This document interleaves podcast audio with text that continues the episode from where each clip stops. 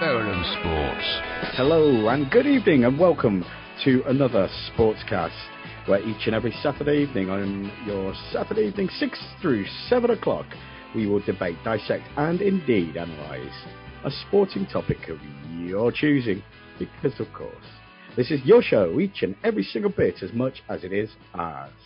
And I am always super excited for this. I do appreciate it. But this is, I think, really exciting on this one, really, truly. We're looking at and delving into all time sporting records. The youngest, the fastest, the strongest. Sporting records are often uh, what define superstars. One of the reasons I love sporting records is because they set the bar, they recognize the standard, and then that inspires the next generation or the next competitor along. And that is what it's all about. So, yes, thank you for this topic. And I'm going to look forward to getting into it with you. Uh, we are considering, debating, dissecting, and analysing some of our favourite all time sporting records.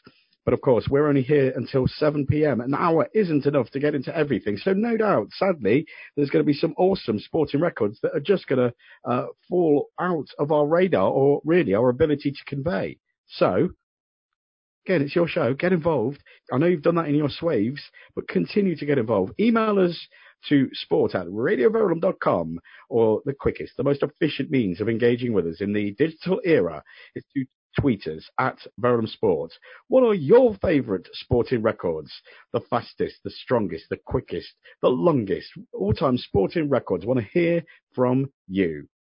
But right now, I'm delighted to hear from my good friend, the legend, the icon that is the machine, Jason McKenna. Jason, welcome back. It's been a little while. Hope you've been keeping well. Yeah, Tony, it has been a little bit of a while. I, I don't know how to describe my break other than, you know, I think it just, our plans didn't align up too much and then we had some tech issues. You know, the machine had to, to oil up and, and uh, get back into the game here. But I'm so excited for this one because I too love a sporting record. And to tease people, my two, in terms of est, you know, you've gone about the, the biggest and the best. I've got probably the winningest, the fastest, mm-hmm and I would say the bestest in terms of nice. my sporting records here. But what I would say is we've had some of the bestest choices on social media as well. People have sent in quite a few fun ones, some differing ones I wouldn't have even thought about. So one of the first ones that quite a few people sent in is the man himself, Roger Bannister and obviously yeah. that record has been broken subsequently. But at the time when he managed it, my goodness, it set the world alight. Then we've got mm. Wenger Unbeatables, Premier League, City Centurions in the Premier League, and of course the Manchester United treble in terms of Europe as well as domestic success. Now, an F1 fan has said Schumacher and Hamilton, and I think that's mm. probably you know updated because obviously Hamilton is now neck and neck or beating Schumacher in many instances. But one of the most interesting ones that somebody sent in was John Isner, who holds the ATP record for the fastest ever serve in tennis. I think that was a fantastic shout for one of the greatest sporting records. Uh, Serena Williams, Andy Murray, Federer, Nadal were all mentioned, and somebody said Andy Murray has to be mentioned because he's the first Brit to win Wimbledon since Fred Perry, which is a great individual record mm-hmm. in itself.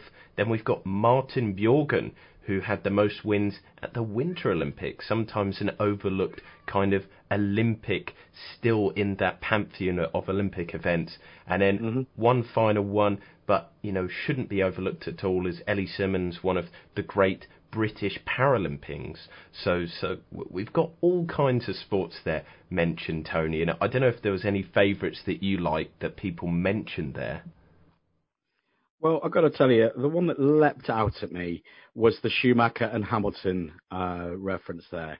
You know, I'm sure many people listening will have heard our 100th episode podcast uh, if you haven't, check it out on the award-winning Radio Verulam website. Just find the podcasting tab. Dead easy to find. Um, but I was really lucky to speak to the voice of F1 for Sky, uh, David Crofty Croft. And obviously, we spoke about uh, Stevenage's own Lewis Hamilton. And I've got to tell you, Jason, I mentioned this to, to Crofty. I did not think Schumacher's record would be beaten or leveled with at least at this moment in time in my lifetime. The nature of records, we're going to discuss it and dissect it tonight. And again, a brilliant uh, topic of choice. I really appreciate it. Keep involved tweeters at Verulam Sport. But uh, I, the nature of records is that they're there, they raise the bar, and then are there to be beaten or matched and surpassed, and that's why we love him. But I honestly thought that that Schumacher record of seven F1 world titles would stand a long, long time, and what Hamilton has achieved in you know a relatively short span it's truly astonishing. And Jason, I know you're a big F1 fan, but you've uh, uh, documented on various uh, podcasts and sportcasts uh, conversations. Whilst now we look back in hindsight, and it's dynasty um, McLaren or uh, Mercedes, and it looks like well, what a great idea. It wasn't a, it wasn't necessarily a, a, a, welcomed choice. They weren't exactly a storied, um, you know, team, were they? Before he arrived, so I guess to have that foresight in a way and to be so instrumental in the uh, organizing of the team and the mechanics behind it, working really closely in tandem there, is again a testimony to Hamilton's successes. Again, check out that podcast, our 100th episode, as well as the Crofty interview you can hear from Tom Watts, who was Lofty in EastEnders, a big gunner as well. I'm sure you may have heard that. Uh, Phil Vickery has interviewed Cliff Crown and a whole array of other big stars. Uh, but yeah, for me, Jason, that's maybe the one that sticks out there. But again, some, sometimes the nature of sporting records and sporting memories is that we fixate in the most recent. So I do again value the Roger Bannister uh, chat, literally chariots of fire. I guess we look back now and a, and a four minute mile seems almost pedestrian. Well, that's because he raised that bar. He made it possible. It was literally deemed beyond the human's capability. And Roger went, uh uh-uh, uh I can do this. And he executed. So for me, they're the two one standouts there. But I've got to tell you, as always, fantastic involvement. Uh, again, keep involved. Tweet us at Verulam Sports. But Jason, expand just quickly before you unleash your first uh, favourite or choice sporting record. Just a quick thoughts for you, your pickups from that great array of um, top line uh, listener involvement? Yeah, I think you've hit the nail on the head for Hamilton. And quite often when I think about it, it gives me goosebumps on the back of my neck, thinking it's almost surreal that we are living through history. Like from this point on, whatever Hamilton does, is going to be record breaking, and it's just fascinating to see that in the living flesh. You know, it's kind of like when Messi or Ronaldo get onto the pitch, yeah.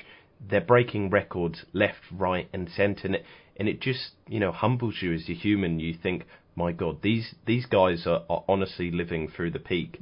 But it also brings the question of, you know, will we see a lot of these old records broken because athletes are going to be at their peak even higher because of technology and things like that. But I do like the old records as well. I love it when you kind of uh, tune into a football match and you, you, you know you see that this team hasn't beaten this team in 50 odd years, and then they do it, and it seems almost really kind of innocuous and really small. But for for a club, you know, Wolves this weekend. Obviously, I'm a huge Arsenal fan, but it was a weird one. But they hadn't beaten Arsenal at uh, away in 40 years. So, you know, at Highbury and the Emirates, and it seems a long old time that we've been at both and left Highbury as well. Yeah. It, it, it's just crazy and baffles my mind to, to think that we live through that. And also, I like the shout out of Martin Bjorgen. You know, sometimes the Winter Olympics aren't always looked at and included in that Olympic family, but they definitely should be. And Ellie Simmonds, you know, what a great kind of persona in terms of British Paralympics and just showing that anybody and everybody can and should be involved in sports. So I love those listener shouts as well. But I'm going to move it on to my first choice. And, you know, I said we had the winningest, the fastest, and the bestest. And first of all, I'm going to go with the winningest. And it mm-hmm. is Sir Alex Ferguson's domination of the mm-hmm. Premier League. Now, I'm focusing just on the Premier League because some people kind of uh, contextualize it and say, well, he didn't do too well in Europe, but um, you know, I'm looking at the Premier League because he created the modern Manchester United. So when he joined the club uh, in the 80s, the club had not won the title since 1967. put that into context, you know, Busby Babes, Harold Wilson was still Prime Minister. It, it's absolutely baffling. And then he moved to the 92 93, and obviously it's uh, John Major in charge. So quite a few prime ministers. You know, we're not going to talk too much about politics, but just to give context of how long Manchester United had not won a trophy. Yeah. And you just think about the club now. Obviously, it's been a fair few years since they've won the league, but every so often they win something. And uh, to to see a club of that magnitude not for nearly three decades to lift aloft the highest honour in uh, you know English football is absolutely baffling. But what stands out for me and what makes Sir Alex Ferguson the winningest is not just the fact that he added 13 Premier League uh, titles, which is obviously the most in Premier League history, but mm-hmm. also the most for First Division football for a single manager. But what I love about him is the way he went about it because he adapted his style. He mm-hmm. chose to rip up the template all the time.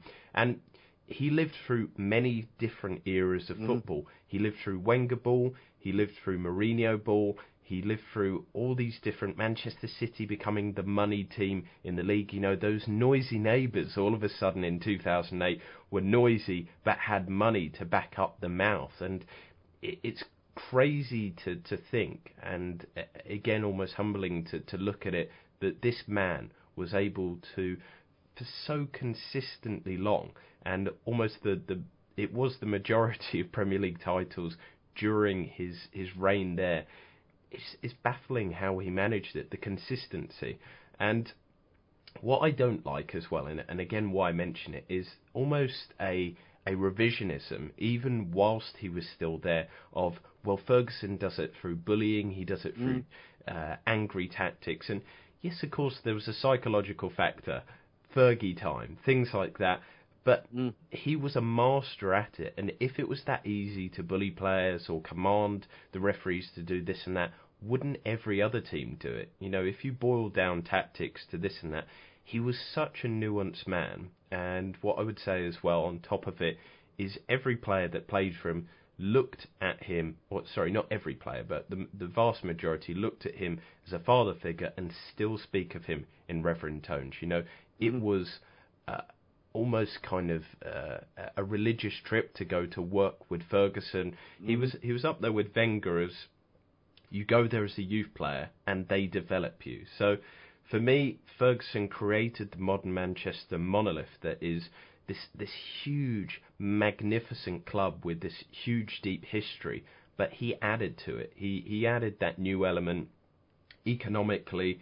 Uh, he helped create a vast network of youth system, and it, he pulled that club into the modern era, in the Premier League era as well, when it could have easily been left behind. You know, there were other clubs, mm. arguably the Liverpool's Leeds United, for example, were the last team to win the First Division title. They could have mm. carried on their dominance, but Ferguson stood up, said no, he won that first Premier League division title, and well, the rest is history. But for me, the fact that he did it in his own way and wasn't scared to change as well. You know, going from the likes of Steve Bruce at the back, who was yep. the traditional Brit, to an artisan in terms of Ferdinand. You know, he went with Michael Carrick, who wasn't the most flair midfielder, but now Busquets at Barcelona is one of the most praised defensive midfielders because he's the Michael Carrick mould. You know, there's these players there that in their time they're, they're like the Van Goghs. They weren't appreciated until mm. much after they've left. So for me, he was a genius. And to to finish it off, I would say look at his final season. And in hindsight, it's very easy to say that that team was terrible. But in the moment, you know, you looked at Van Persie, Scholes was brought back into that side, Ashley Young, an aging Ferdinand. Uh, there were lots of players there that you thought, oh, this is a really good team. Mm-hmm. And in in the context, in the moment, you thought, cool, Ferguson's won the, the league title again. It's so easy because he's got the best players. But then you saw what Moyes had to deal with, Van Gaal after yeah. that, and you realised actually Ferguson went above and beyond. You know, he ex- exceeded all kind of expectations with that squad, and it further contextualises the genius of the man. So from beginning to end, he created some of the best football, and he, he just defied all odds. And, and I'm sure this is something that you agree with, Tony. He's probably up there. I know Mourinho's your man, but Ferguson can't be far behind. Instantly, I'm so pleased to see Mourinho top of the Premier League. Obviously, we know it's a marathon, not a sprint, and all that. But yeah, Jason, so good to have you back and really appreciate your Ferguson analysis there. I'm sure it will resonate with many. And here's the thing even those people, and there are those um, when teams get very successful, sort of have that natural animosity towards it. I'm sure even the most one eyed Manchester United hater would have to admit they have so much respect for Sir Alex Ferguson. And that's the acid test. Um, Jason, again, so much to be said on the great Scot. Um, but just quickly, of course, in his time, uh, 26 years at the helm at the Theatre of Dreams, claiming 38 trophies, including 13 Premier League titles.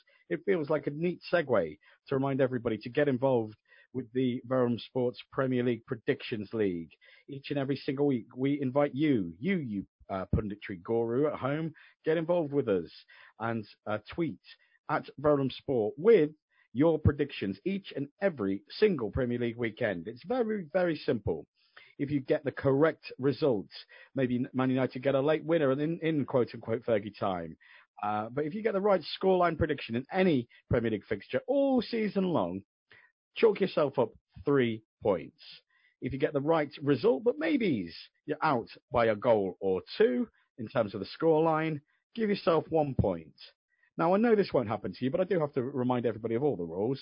If you get it wrong, and as I say, punditry guru as you are, won't apply.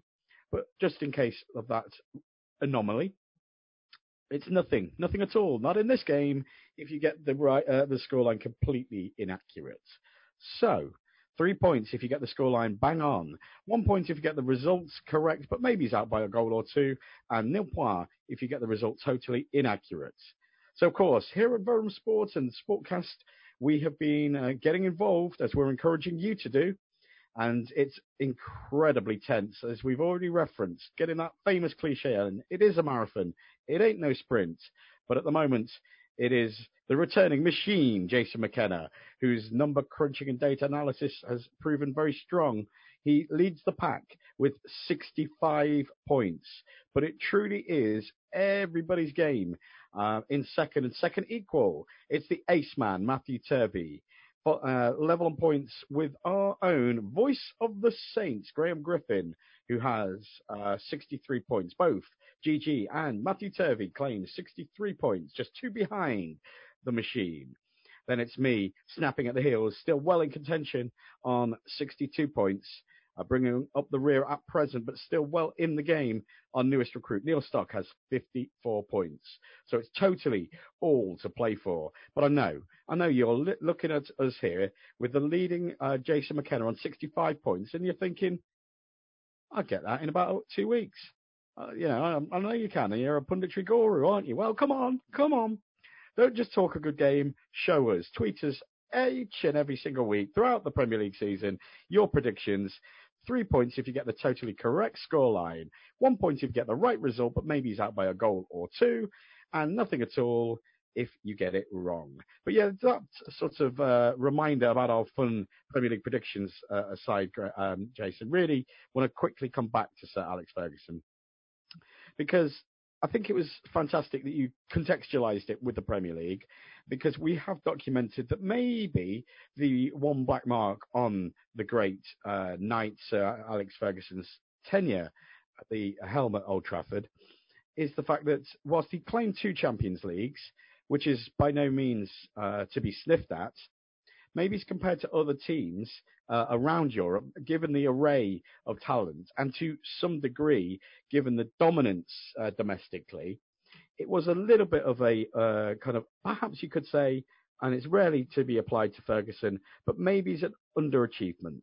However, what I'd like to do briefly is broaden the Sir Alex Ferguson context, actually, because he is synonymous with Old Trafford, isn't he? He is Mr. Manchester United.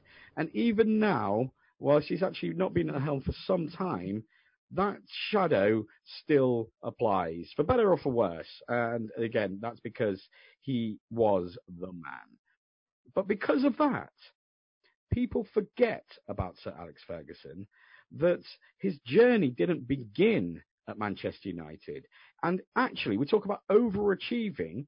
When you think Scotland, you kind of think of, don't you, of that old firm one and two, pretty much all the time. It's certainly been the case for many years, uh, Celtic and Rangers. Now, with Aberdeen, Sir Alex Ferguson smashed that duopoly asunder. He actually won the Scottish League title, uh, I think, uh, on three occasions across a, a, few years.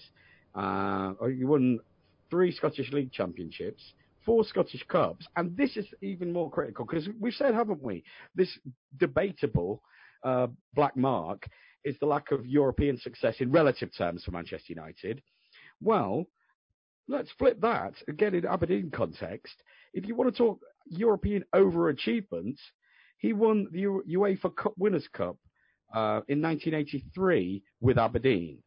So that Aberdeen run before coming to Old Trafford, in relative terms, is reminiscent, I think, of the Mourinho. Again, can't help but go to my man, uh, the special one, uh, his time at Porto, for instance. Because again, it's a smaller team. It's not necessarily one of those teams that you would associate with greatness, certainly not with much silverware. And it hasn't been replicated since. And that Fergie time at the helm of uh, Aberdeen was their most successful era ever. So managerially, I know there was a little bit of a non-starter when he was at the helm of Scotland, just briefly. But if you consider his career there at the club level, Aberdeen then into that well-documented uh, theatre of dreams experience for pushing 30 years. Well, goodness me, isn't that astonishing? So just briefly, your thoughts on the Aberdeen context to the Sir Alex Ferguson story. Well, you have to add there as well that he had the one season with uh, St Mirren where he won the Scottish First Division as well. It's just absolutely ridiculous, you know, breaking all these kind of expectations in Scottish football. And obviously, there's the, the kind of adages that Scottish football's boring and, and this and that. But this, this was at a team when Celtic was competitive in Europe. You know, the, the Lisbon Lions were obviously a generation before, but they were still pushing for honors mm-hmm. And this is, was at a time when British football in general was super competitive. And so the fact that Aberdeen, uh, under Sir Alex Ferguson, as you said, was able to smash the duopoly was ridiculous. It was it, it was so out there, and three times he did it, four Scottish Cups, and what the, the European Cup Winners' Cup, now the UEFA Cup, it, it is so comparable to those great, great stories in, in footballing history. And I think the fact that he did it three times also shows his consistency, his quality, the ability yeah. to actually create a squad. Um, and and maybe take it apart and do it again. And uh, he is a legend at maybe two, three clubs if you if you count St Mirren. Uh, ridiculous kind of stuff. What I would also say, for me, the, the most amazing stat of all that comes to mind is, you know, the Scottish years combined with the, the, the Premier League years. But with the Premier League itself, right, in terms of British top flight mm-hmm. football, the next most winningest, because uh, we're going with these S in terms yeah. of uh, these amazing individual records. The second most winningest manager in terms of English top flight football. He has yep. more than twice as many times winning the, the top flight. I mean, that is ridiculous. 13 times he done it.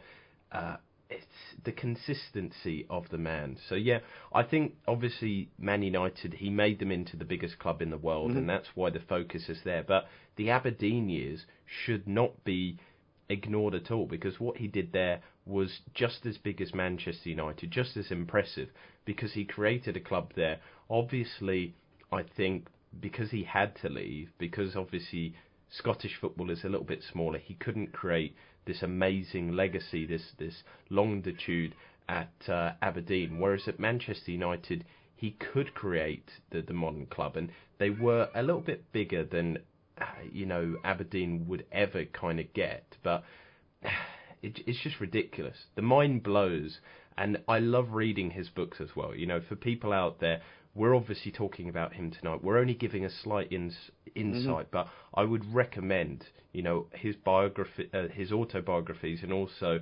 um, another book that he did with one of his friends. Um, got a uh, Alex Ferguson with Michael Moritz. Uh, it's called Leading, and that book was an amazing insight into the brain of of his leadership techniques. So yeah, uh, I couldn't recommend those enough as well, Tony, because I think that the problem is is we look too much on the outside of actually, mm. you know, he's won these 13 titles, two Champions Leagues, but to understand the genius of the man, of, of yeah. how he created it as well, it, in some senses, he was a people person because he knew the the dinner lady, he knew the washing mm-hmm. lady, mm-hmm. he knew everybody's name, their story, and he'd go out of his way. And, and I think this is something that people overlook when they look at his story mm-hmm. that he knew how to manage the individual, and that that's the important point. He truly was a man or person manager because obviously not everybody at the club was a man, but in terms of it, he was a hugely influential motivator, and people worked for him. Uh, and mm-hmm. I think this is what a lot of clubs miss now is somebody that is truly leading every person there. He was the club. He was more than just uh, an individual coach. He was the manager of Manchester United and maybe mm-hmm. half or more than half of the population of the city of Manchester. You know, he will always be remembered there. Yeah, absolutely. Look, again, we could devote shows upon shows to Sir Alex Ferguson and the sheer nuances and the level of his greatness and that word is so often over applied, but to uh, Ferguson, it's almost understatement. I'd love your views on uh, Sir Alex Ferguson. I'm sure you've got many. Uh, tweet us at Verulam Sports.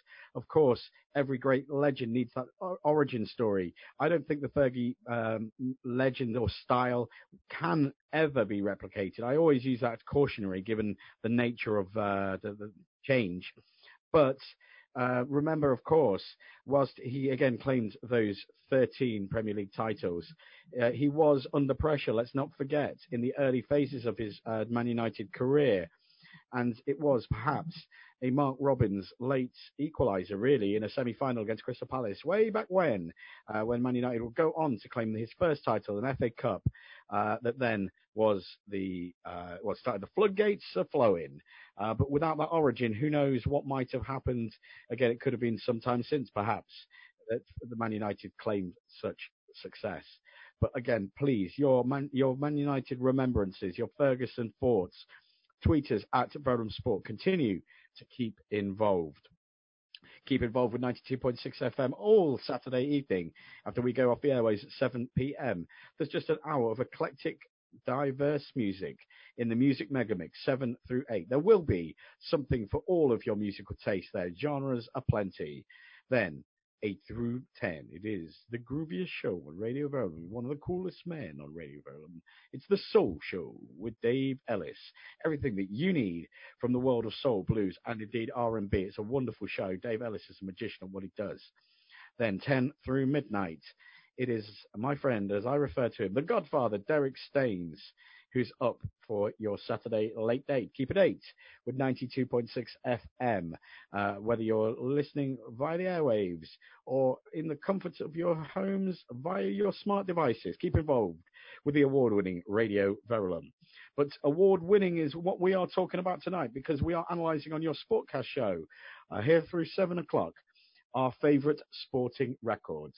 Now, Jason, you've used that word, a word which I stole from the Yanks, but feel as though I've popularised here in the UK, winningest. And if we're going to talk winningest, we have to consider the granddaddy of all sporting events, the Olympics. And you've got to step up and consider Michael Phelps. Love it. I mean, this guy is just. Uh, we talked, Jason, you are the machine, no questions. But this guy is a machine at stacking up record after record after gold after gold after gold. It is it's just we talk Ferguson and it is astonishing. But I would argue that Phelps on an individual level takes that to a completely different stratosphere. So, like I say, winningest, the most successful, the most decorated Olympian all time. He has claimed across uh, Olympics, which began in two. Uh, well, he actually first started in the Olympics at 2000, where he didn't. He was only 15, uh, but his first medals came in 2004. His last Olympic medals came in 2016. He claimed 23 golds, three silvers, and two bronzes, a total of 28 Olympic medals. Again, just to give that context, the second placed, uh, most winningest Olympian, if you would, is um, the Soviet Union's Larissa Latynina, um, and uh, from a gymnast who claimed 18 golds, uh, sorry, 18 medals total, nine golds, five silvers, and four bronzes, and that was back in the 50s, 56 through 64. So Phelps is a full 10 medals clear of the second placed most successful Olympian all time. I mean, it's reasonably impressive. But then this, I think, takes that stat or that fact and takes it to a completely different level. Jason, take a seat for this one because this is amazing, right? So the most successful. Olympian at a single Olympics, Michael Phelps is number one and number two. Number one, the amazing 08 efforts from Beijing. I'm going to go into a little bit more detail about that just in a second. Number two, from the Olympics before that, out in Athens. Um, again, he claimed eight medals, but that was six gold and two bronzes, right? So he is number one and number two in the list of the most successful Olympians at a single Olympic uh, event. Again, to give it its context, remember the number one effort from Beijing, eight golds. The number two effort, the Olympics before from Athens in 04, six golds and two bronzes. The third uh, most successful Olympian from a single Olympic Games happened back in the 80s, the 1980 Moscow Games. It was a gymnast um, called Alexander Dityatin who claimed just three golds four silvers and a bronze. I mean, no mean effort, the third most decorated Olympian from a singular event. But his three golds seems rather meagre to the sixth that Michael Phelps claimed in Athens, and then the staggering eight from Beijing. Oh, by the way, Michael Phelps also features in this list uh, number 15 and number 16 in the all-time list of most successful Olympians from a single game. Uh, from his efforts uh, in the um, 2012 London Games and his efforts from Rio, his final Olympics uh, back in 2016, are 15th and 16th. So in the top 16 most successful individual Olympics efforts and in, in one-off games, Michael Phelps features four times and is position number one and number two. I'm just going to let those kind of sink in because I'm aware of them. I've, I've processed this. I've kind of analysed this. And just reading that, I'm personally a little staggered because it's just, uh, we talk dominance, we talk winningest, and it just is that to a different world, a different realm. And again, we're not talking sort of, you know, uh, a little event here. This is the Olympics. He is Mr. Olympics, I think, quite frankly. And, you know, what an effort that is, right? Across a career, uh, considering Olympics, World Championship, Pan Pacific Games, he, he claimed a ridiculous haul of 83 medals. Michael Phelps, the Baltimore Bullet, the Flying Fish, call him what you want. He is just an absolute magician at what he did and peerless in the pool. Um, so yeah, he's uh, uh, yeah, that, he was born in 1985, and um, again, his haul of 28 Olympic medals remains unsurpassed. I don't know. I've said it before. I didn't think uh, Hamilton's record would be uh, Schumacher's record would be surpassed, but I think that record of 28 is going to take one hell of a beating. I think it's going to stand for some time. Um, that effort of eight golds from Beijing in 2008 uh, actually broke his icon, who is a kind of precursor, the legendary American swimmer Mark Spitz's 1972 effort of seven golds from the Munich Games, uh, which is fairly astonishing. He was 2008 Sports Illustrated Sportsman of the Year, and he still holds two world records. Uh, individually, his time of 4 minutes, 3 seconds, and 84 microseconds from the Beijing Games in the 400 meter individual medley remains a world record. He also remains a world record holder with the USA team, again from those halcyon um, games of 08, where he really was at the peak of his powers. That team still hold the record for the 4x100 meter freestyle in a time of 3 minutes, 8 seconds, and 24. So it really is, you know, quite astonishing that even after these years, some four years of retirement, he still remains unsurpassed in the record terms, as well as I think perhaps maybe becoming unsurpassable in terms of the haul of medals that he achieved. As I mentioned, his first games were back in Sydney in 2000, so fully 20 years ago, he was only 15 at the time. We're talking winningest, sporting records. Well, it's another one he could uh, put in the locker. He was the youngest male since Ralph Flanagan, way back in 1932, to make the US Olympic swim team. Again, no medals for him in that tournament uh, or that Olympics. He did finish fifth in the 200 meter butterfly, and butterfly was probably his strongest event.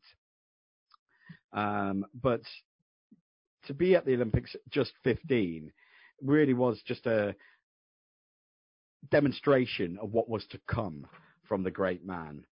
Again, the, his efforts in 04 were astonishing back in Athens, uh, where he'd win golds at the uh, 100 meter butterfly, 200 meter butterfly, the 200 meter medley, golds also in relays at 200 meter freestyle and 400 meter relay, um, and also 200 meter freestyle. Uh, sorry, is at 200 meter freestyle and bronze in the 100 meter freestyle relay. So cumulatively, eight medals and six golds. Freestyle was not his strongest event actually, and he'd come third, bronze medal, between behind two other swimming legends in Ian Thorpe, the Australian, and Holland's uh, Peter, Pieter van Hoogeveen. But I think he demonstrated a real champion attitude in defeat, or if you would, if bronze could be con- considered defeated. He says, How can I be disappointed? I swam in a field with the two fastest freestylers of all time. Now, I mentioned one of the icons there, Ian Thorpe. Uh, of course, he looked up to Mark Spitz, whose record he surpassed in the 2008 Olympics, but he really modelled himself on the Aussie Ian Thorpe. And um, this is, again, another kind of insight into the psychology of the successful man, and it could be a lesson to us all. Thorpe, as I say, his inspiration went on record as saying that there's no way that he would be able to claim eight golds at the 2008 Olympics. Now, um, Phelps would actually take those words, print them out, and he put them on his locker at the Beijing Games. So literally, that. this guy who's inspired him, this this naysaying Ian Thorpe, every time he goes into the pool just before getting changed, he has those words you say I can't do this, I'll show you something different. Michael Phelps literally did. I mean, that was an amazing event for him. He he beat Spitz's record of seven golds, as I've already said. And again, a measure of the man. I would like people to listen to this direct quote because this isn't Tony Rice pontificating. This is right from the words of the greatest Olympian of all time. No debate about it. He said, records are always made to be broken no matter what they are. Now, listen close to Michael Phelps because this is so important. He goes on to say, anybody can do anything that they set their mind to. Not me just uh, giving you jive. Michael Phelps, the most winningest Olympian all time, reminding us of indeed what the human can do, indeed, when they set their mind to a goal, perhaps needing that motivation from a hero saying, No, I, you cannot. Well, yes, he did. Love it. Moving on then to the 2012 uh, Olympics, London's own. Of course, we've discussed that over many occasions. So many great London 2012 memories. And again, this is your show. We're talking all-time great sporting records. Many were broken at the Olympics at London. I'm sure maybe many of you were there. I'd love to hear from you, your London 2012 recollections. Do get involved. Tweet us at Verulam Sport.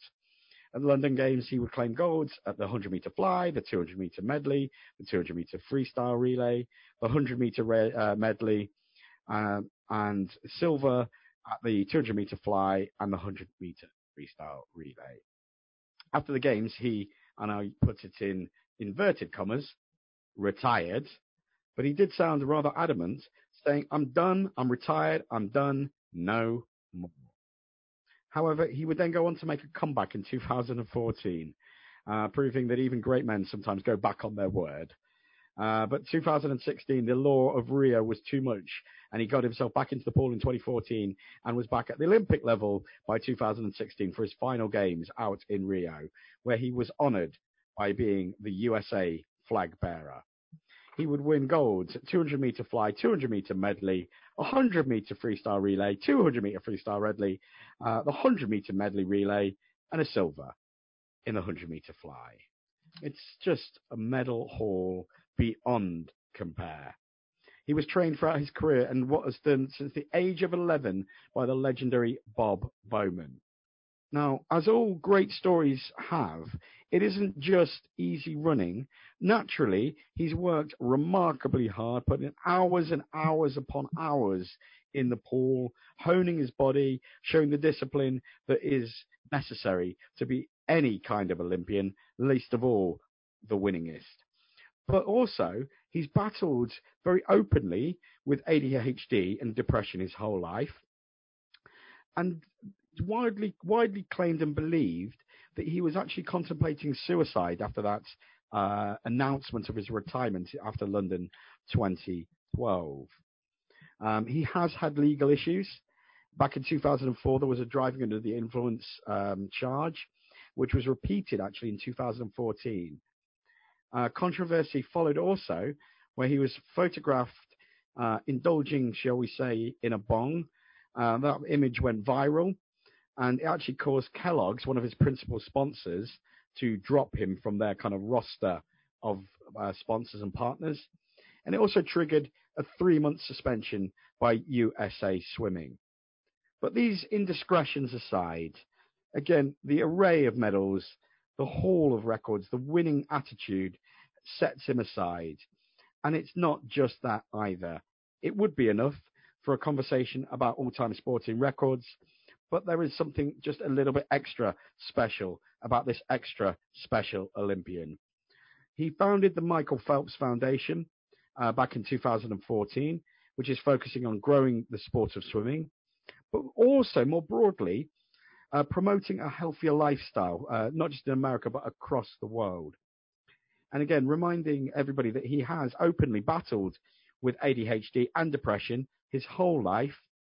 In 2017, he joined the board of Medi- MediBio, and this company is focused in on the diagnosis of mental health issues and disorders.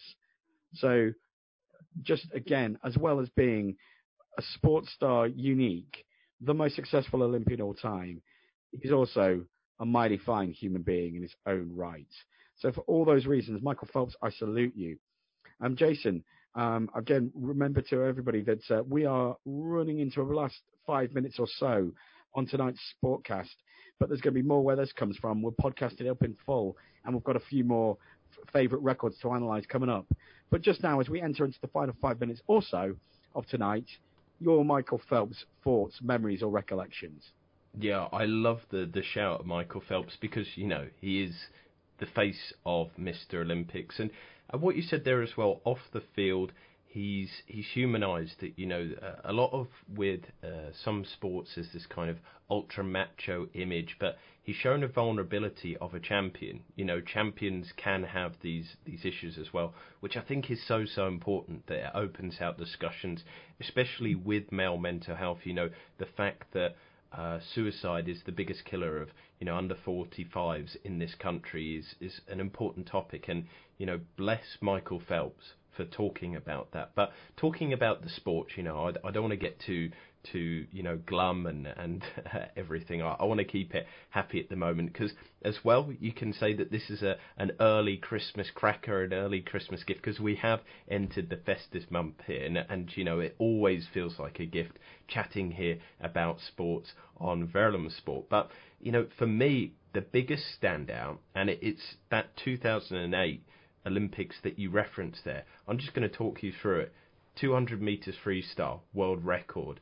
200 meters butterfly, world record. 200 meters medley, world record. You, you get you get my drift here.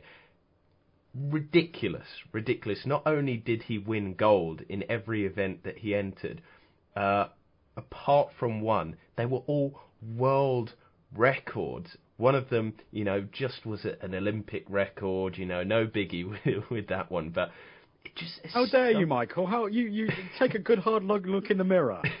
exactly. I mean, the audacity to to only you know have one Olympic record there, they're just disgraceful, disgrace. No, but in all seriousness, not only did he win with world records in every one, he he, he just did it in his own style, and that yeah. kind of two fingers up to adversity there of you know one of the legends of the sport, you know, saying no, you can't. Well, yes, I can yes, I can do um, what I want in in terms of it because realistically, you know, I love it. Gave me tingles up my spine then when you said, you know, as a human, if you set your mind to it, you can do what you want. And Phelps has proven that, and especially his story afterwards, with the face of uh, the you know the adversity that he had faced, mm-hmm. and the fact as well that he came back. I love the story, and I was a bit worried, you know, with London 2012. I thought, fantastic send off, what a great guy, um, and you know, he, was going to spend more time with his family. But he said he'd done his finish, no more, and he didn't want anything to do with the sport. And fair enough, you know, he'd done everything that anybody could want. And quite often, you know, when people retire and leave a sport and then they come back sometimes it can ruin a legacy, or, or when they return, they're not as good. You know, I don't want to insult Michael Schumacher, but when he mm-hmm. returned, mm-hmm. he wasn't the same. Um, Paul Scholes maybe wasn't the same player that when he left Manchester United. A, a lot of these people, they they retire for a reason because they're not as good as they once were. But Phelps retired at the top. He was still as good as he ever was, and then he showed that. 2 mm-hmm. years later, after coming back, and then four years after his proper, you know, retirement, he comes back to the Olympics and you know he blows everybody literally out of the water again. One silver, but the rest all golds. I mean, needless to say, uh, this was a truly magnificent comeback on par with probably you know Ali in terms of regaining mm-hmm. his titles. You know, Ali didn't retire in in a sense, but he did regain his titles in the face of adversity that is truly astonishing. That that is an amazing, amazing story. So for me, I love the pick of Michael Phelps. Everything about it, everything about him, I, I think should be celebrated. You know, there were those elements that you said off the field, but I think that adds to his character because he's a real human, and and nobody is is blameless, and uh, you know he's made mistakes, but he's he's owned them, and also the low of you know his first retirement, the fact that he he bounced back. My God, mm-hmm. you know he he's a true not just Olympian, not just a sport, but a human endeavour story that should inspire anybody and everybody. Um, before I invite you, Jason, to give us your next choice, I want to remind everybody that sporting records are often the barometer of glory. That's kind of why we like them. That's why we love them. Again, they set that that bar, that standard, that uh, that goal to achieve. But the yin to the yang, it has to be said that certain sporting records kind of fill you not with glory but ignominy. And I want to give a shout out, I really do, to the um, American Samoan football team who hold the record, if you would, of the biggest defeat in a uh, football um, competition, uh, or I think it was qualifying for the World Cup or pre-qualifying for the World Cup. They lost across 90 minutes to Australia by 33 goals to nil. Uh, tough day that was, of course, for them. Uh, again, sporting records also often are about glory, but there are the flip sides of that. Do you have your thoughts when it comes to uh, records of sport, which may be a little bit uh, not necessarily ones that you want to crow about. If you do, if you've got memories about or thoughts on it, love to hear from you. Tweet us at Verulam Sports. Jason, just wondering if you've got any sporting records that you can think of that are in that kind of inglorious category before we flip it back and always reminding people we're pint half full gentlemen and we focus in again on the glory of sporting records. I mean, one of the big ones that stands out for me is an inglorious one, but for Manchester United fans, obviously this will be a big one. Is Arsenal were going for the 50 games unbeaten, but they went to Old Trafford, and of course it would be the Red Devils. Of course it would be Ferguson against Arsene Wenger, and he beat us 49-49 undefeated. But we couldn't get to that 50 mark, and who knows what would have happened? You know, that was the, the season after the amazing work of the Invincibles. And, and the question would have been, you know, could they have continued? Could it have been two seasons? Because up to that point, Arsenal were just, you know, trampling all over other opponents. They'd got to the quarterfinals of the Champions League. Maybe they could have mm. gone further that season because the season after they got to the final, but it was a huge psychological blow. So that is a very kind of horrible record. I mean, the other one is most own goals in terms of yep. uh, the Premier League, and that goes to Richard Dunne. 10 own goals, uh, and that was with different clubs as well. So he won't be liked by Manchester City, Everton, Aston Villa, and QPR fans because he scored own goals in all those sides. But I think Richard Dunne, you know, he get, he gets a bit of credit as well because he's he's a bit of a Indeed. legend. Most red cards uh, in the Premier League, you know, another one of those records. Um, I can't remember off the top of the head who that one goes to, but as well, Jamie Carragher, he scored more own goals than goals for Liverpool, so another yeah. unwanted record. So, it, you know, there are some fun ones that you kind of think about. Um, well, actually, moving it back to Richard Dunne, I just remembered Richard Dunne is the one with the most red cards in the Premier League as well. So he's got most own goals, most red cards. Maybe Richard Dunne is, is kind of the antithesis of what we're talking about tonight, of most unwanted records all time in terms of Premier League. So uh, yeah, th- there's a lot of fun to be had with with those ones. You know, we do it tongue in cheek because we we got nothing against Richard Dunne there, but uh, I suppose should we move it on to my next absolutely, one, absolutely. Like I say, I just wanted to give the the 360 of sporting records. There, I'm sure there are others.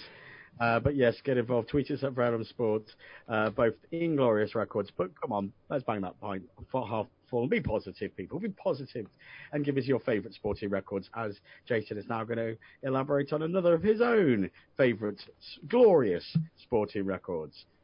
So as I said there, I've got the winningest. Although you know you kind of trump me with the most winningest Olympian, but for me, the next one is definitely the fastest and uh, as well, you know, being the fastest human alive also comes with being the bestest human alive. So, you know, that shows how I value people, not on the value of their character, but how fast you are. So, but in terms of it, you know, I, joking aside, this guy was one of my idols growing up, yeah. and when he did it at the 2008 Olympics. He, he just blew my mind because of the fashion he did it. Of course, I'm talking about the Jamaican legend, Usain Bolt. And for me, this is an opportunity to wax lyrical about one of my personal heroes. Um, you know, I just love the guy. I used to have all his posters up in my room at yeah. university. People, you know, would laugh sometimes about how much I love Usain Bolt. But I thought he, you know, maybe he wasn't a great example because of his sometimes lax attitude. But in terms of it, he was just a freak, a, a proper positive freak of nature, because he was blessed in every asset. And the question is, you know, we'll move on to it a little bit later, but maybe he could have done more because of his relaxed attitude. But the fact that he achieved so much with his maverick way is in of itself brilliant. And you know, talking about the records again, he's got the world records for you know the the world championships, but I want to focus really on the Olympics because that's the creme de la creme of sports. You know, that's what you did with Michael Phelps. I'm going to do the same with Usain Bolt because in terms of athletics, he just destroyed. He ripped up the scene. Nobody could hold a, a candle to him in the three Olympics that he mm-hmm. competed at, and nine times Olympic gold medalist. And I'm including all the medals that he won because obviously there was one that was struck off with the relay team mm-hmm. afterwards. But for me, he still won that, and taking records away because a teammate got struck off years later just seems empty. Yeah. You know, taking it away from Lance Armstrong those years later, yes, obviously Lance Armstrong did bad, but what's the point in taking it away like 10 years later?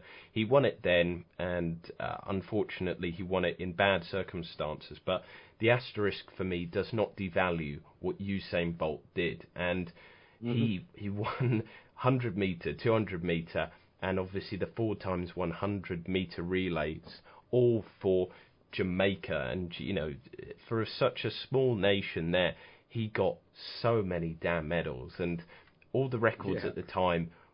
The 2008 Olympics were the ones that really stood out for me, and there was, there was so much excitement. Like again, as I said, I was growing up watching this, and I was fascinated because Beijing was was so different, and and such a, a, weird kind of Olympics in this foreign country with these beautiful stadiums and some mm-hmm. really kind of amazing art, architecture on display. And then there was this maverick Jamaican runner that, you know, th- there'd been some like discussions about him, but nobody realised what a treat it was. And when he set yeah. up for that 100 metre final, nobody knew what was about to happen. First of all, he won it in a world record time of 9.69 seconds, and this was without a favourable backwind. It was no mm-hmm. wind at all, actually. But what was even more amazing, and this is something that you pointed out yourself many times, Tony, is he slowed down to cross yeah. the line. The the meme, the joke, was Usain Bolt celebrates early. Like he he did that, but then to add to this mythology, of Usain Bolt was his shoelace was untied, yes. and before before he even did the race, he didn't you know go on some mad diet of you know special shakes and and energy drinks. What did you eat, Usain, before the final of the biggest event of your life? Chicken nuggets. I mean, yeah. you couldn't write this. This is this is ridiculousness. If you if you did write that, people would laugh at you. You've given the example of, of kind of Sly Stallone with with some amazing boxing kind of situations with Muhammad Ali. You know, no, no, that that wouldn't happen. That's unrealistic. Nobody would have thought that a person with untied shoelaces, just eating chicken nuggets, yeah. would celebrate early, would smash the world record. Now, and I suppose I throw it to you, Tony it does obviously embellish the story. It does make mm-hmm. it so so amazing. But do you also, at the back of your mind, um, have like a little regret almost on behalf of Usain Bolt that he didn't wait and celebrate a little bit, just one second later, and then who knows what time we could have seen? Could we have seen a 9.5, a 9.4 in terms of the 100 meter record? I mean, what is your quick thoughts on that? Jason, it's such a good question, okay? And I really love that Usain Bolt is in this topic, and I think he eminently deserves it. I want to frame this, I don't want to be misconstrued here. I have such admiration and just, you know, the word awesome, isn't it? It's thrown around like confetti, but I was awed watching this guy at work. It's freakish in the most glorious possible sense of the word and you know world records, eight Olympic medals, eleven world championships. I mean, goodness me, it's a stellar career. Now I framed it. Okay, Usain Bolt, finish the job. I tell you, because uh, the thing is about records. This is the thing that we love. And again, he, he, he obliterated the record, but I honestly believe, okay, that he had the ability to do a nine second 100 meters. And let's not forget, again, he also is world record holder across 200 meters, and again had that uh, slowing up moment. And I think that's now been beaten by a South African. Um, I know the, uh, South Africans across four, Bolt is still 200 record holder. Uh, but the point I'm making is, it's an amazing career. You simply cannot fault it. But like the Roger Bannister record that we've referenced, that was seminal, seminal, because it was one of those that people thought could not be done by a human, a four minute mile. And it seems almost really weird to say that now, given the uh, array of records and the, the, how far that bar has been raised. Now, Usain Bolt smashed a bar, but I think he could have taken it to another paradigm. And I genuinely believe if you look at the, the pictures, and again, I think sometimes we all need to, particularly when you're at this level, create our own mythos. So as to whether indeed the story about the chicken nuggets is 100% accurate is moot. Uh, I can well believe it. What is beyond dispute is the fact you're dead right. His laces were certainly uh, not fully tied. And what is clear for the world to see, as wonderful as that was, he slowed up. Plus, also, one of the things genetically about Usain Bolt was his giant stature, a giant of a man in every sense of the word. But from biochemistry and a kind of physiological point of view, he broke the mold of what a traditional 100 meter specialist should be, usually a little bit squatter uh, and kind of a little bit more kind of, uh, I guess, rapid fashion in terms of uh, leg movements. He was all stride, okay, gazelle like. And but accordingly, whilst he mastered that kind of and broke the book, and we love that, um, never great starter. And I just feel as though if he had focused in, because uh, the people that do kind of, you know, really, really sort of fixate on being the absolute best, they take into account these little one percenters. I guess Usain Bolt was so far ahead that he of his um, peers that he had the luxury of kind of you know chilling out, for want of a better phrase, in a Olympic and a World Championship context before the finish line. But all I'm simply stating, right, is that if his mindset had been just just moderately different, right, and had focused in on these aspects. Number one, for goodness sake, finish, celebrate at the end. Finish when you're finished. Right? We're talking that alone could knock off hundreds of a second, right? And at this this level, at this kind of speed, they're vital hundredths of a second. It sounds ridiculous, but it may it's in context, in relative terms, a huge amount. Okay, so that's number one. Number two, focus in on this deficit of the start and then combine that with your natural gifts and apply it to that one I've already referenced of just finishing. And I honestly believe that it's not um, hyperbolic to say that if and only if all of those combinations were applied, Usain Bolt could have, I'm going to say accordingly, just for an opinion, by a mere mortal, not a true athletic god. But this mere mortal's opinion is that Usain Bolt should have put, s- smashed into the sub uh, nine second level. Okay. And much like that Bannister moment, that would have been seminal because you go to a totally different planet, right? And this is what I love about records. And goodness me, he, Bolt is, no questions about it. You've referenced it. A record breaker. Who is little old me to critique? But to go to another level where I believe he had the gift to get to, which is to go from world record breaker, uh, poster boy, to you know that individual whose efforts alone take the human to a different level of thinking, and a, sub nine second hundred meters would do just that. And I passionately believe that Bolt had that in him. So I'm not taking away from his records. I will not be misconstrued and said I'm anti-Bolt or thinking, you know, uh, taking away from all his great successes. No way. No way, Jose. I salute the man. I give it a special Usain Bolt salute because just big up respect. I simply believe that he was capable of moving things to a paradigm changing level. And I'd love that to have been the case. I'd love to have witnessed that. So that's my take, Jason. I mean, am I being too harsh? I don't think you're being too harsh because almost you did feel that you wanted him to push that little bit for, you know, because you knew he could reach that. And to be fair, you know, I absolutely love the man. I revere him myself. He's one of my all-time favourites in terms of sport in general. But I would I would agree with you to an extent because I've watched many documentaries, many kind of runners analysis, and he wasn't the perfect form runner. As you said, he, he was a, a bit of a maverick, a, a bit of a a strange one in terms of his own unique running style.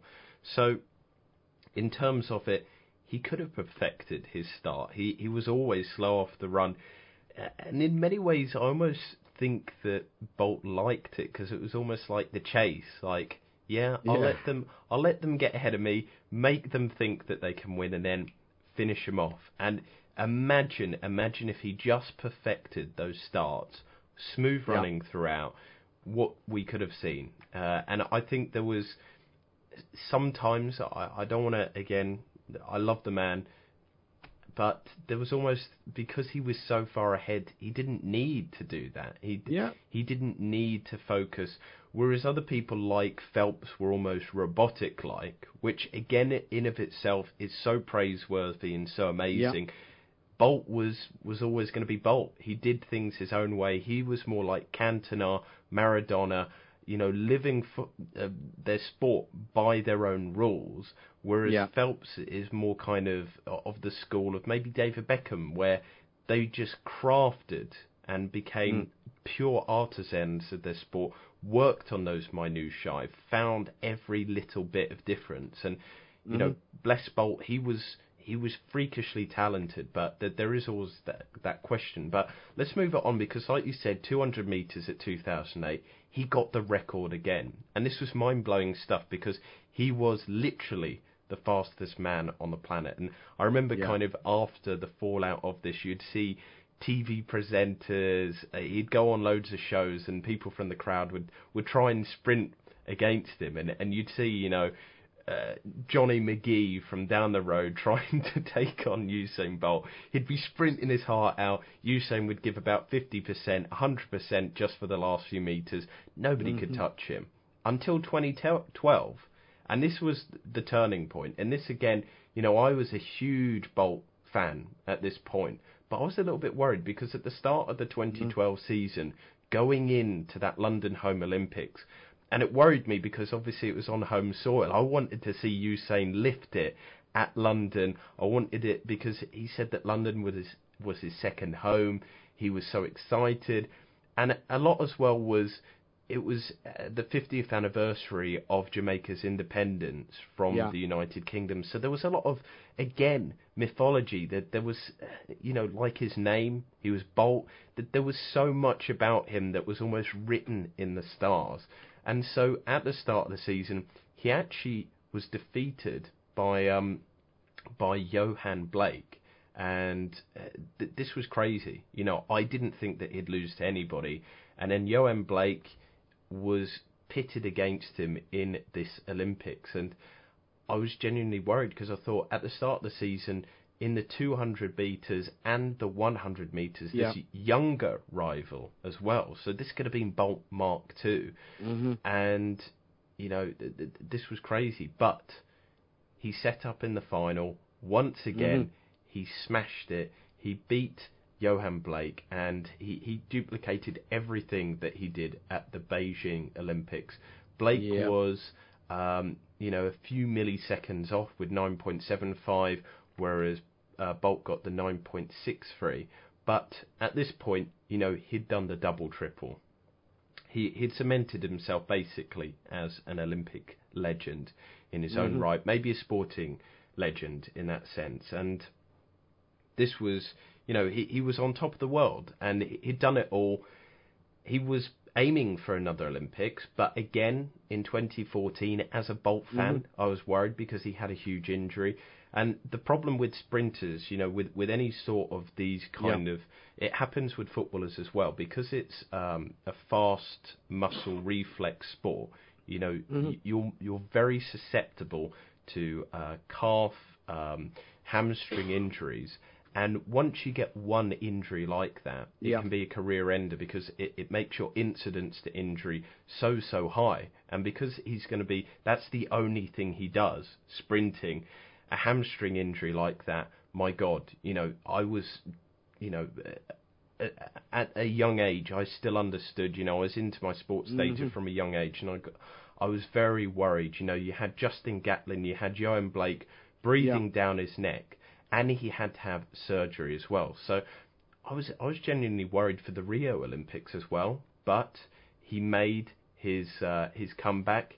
You know, he he wanted to to make the 2016 his last Olympics. He wanted 2017 World Athletics Championship to mm-hmm. be his last uh, event. So we, we knew that the Bolt timer was running out as well, which again was sad, but at least he'd set a timer. We knew how long. And at this time, 2015, he was posting 10 second 100 meters runs. I thought, mm-hmm. God, that it's run out for Usain Bolt. But he lifted world championships again. You know, he won the 100 meters. He he won the 200 meters. And actually, the only time that he actually lost out in in terms of uh, a world championship race was in 2011, and this was the the interesting rules, the the new laws that if you made one false start, you were removed from a sprint, yeah. which I thought was absolutely ri- ridiculous at the time. But maybe we can discuss that another time. But that was the only time, even with all this hardship, that was the only time he lost out a world championship or Olympic final in terms of not winning it. It, it just mm-hmm. the sheer dominance, even in the face of all this. And then at 2016, he, you know, we've gone from the the beginning of the legend in 2008, creating the Bolt mythology. 2012, mm-hmm. cementing it. He is at the top of the game. And then 2016 was the best possible finish ever. You know, when you write stories like this in mm-hmm. sport, mm-hmm. you could have no better ending. He, um, you know, he competed sparingly because of his previous injury. Yep. Again, he himself had his worries. He, he had a few little sprints here and there, and he was at the London Grand Prix, which is again another opportunity to see him in London. Uh, so that was a great thing for, for me personally. I, I loved, you know, having the mm-hmm. opportunity to see Bolt so th- th- there's obviously with this story my own kind of personal experiences, but he had four races of 100 meters to build up to the Olympics. He had a few 200 meters races as well. Mm-hmm. But going into this, you know, a lot of people were questioning him because of his injury, because you know, would he be able to compete at this third Olympics? He was getting a little bit older now, but questions were answered 9.81 uh, seconds in the 100 meters. You know, it yeah. does beg the question of what he would have done if he'd raced to the final of the Beijing Olympics. He was obviously getting a bit slower as he got older, but he was still picking up the Olympic titles. Mm-hmm. And with the wins at 2012, he got the triple triple. It was yeah. ridiculous. And that will go down as the first person to get the triple triple. 100% records in Olympic finals. I mean, the man was. He's a myth. He's a living legend. And absolutely. What he said after it as well, you know, in the final, after he'd done it, he said, "I want to be among the greats of Muhammad Ali and Pele," I think he is. You know, as Indeed. as the fastest man, as the fastest Olympian with the triple triple. You know, he mm-hmm. wasn't as political as Ali. Maybe he, he didn't, you know, have uh, this kind of amazing element that Pele did of transcending sports, but Pele was so neutral. But he's a mm. maverick mm. in his own right, like Ali. Yeah. He was a record breaker like Pele.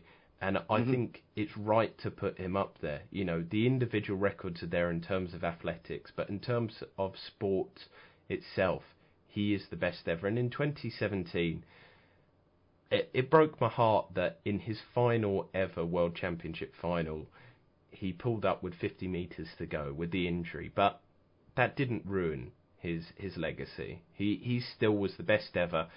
And yes, he did bow out with a whimper rather than a bang, you know, like the old poem goes, you know, this is how the world ends. And that, that was how the world said goodbye to Usain Bolt, but he'd Mm. already said goodbye at the 2016 Olympics. The World Championships, no insult to them, obviously they are the World Championships, but the Olympics is where people kind of remember, and he'd done Yeah. it. He'd had the treble treble, and nobody will ever, ever forget that. You'll never take that away. And I mean, would you agree with his own quote there? It's obviously not modest, it's not humble to say, I'm up there with Ali and Pele, that he wanted to be amongst them. Jason, you know what? I love it. I absolutely really appreciate this analysis. And again, I want to categorically state on record that I have such admiration uh, and I'm awed. I'm in awe of Usain Bolt. And similarly to Ali, sometimes when these greats speak the truth, it might sound arrogant, but because they've lived it, it isn't actually arrogant at all. You know, it's not arrogant to say one plus one is two. You know, it's just a simple fact. And uh, you know, we did a great podcast a little while back on our um, Mount Rushmore of sports.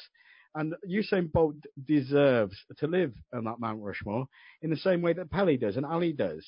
And what I mean by that is, again, earlier tonight, I've already analysed the winningest Olympian, uh, Michael Phelps, who also has an inspiring story, as I'm sure you've heard.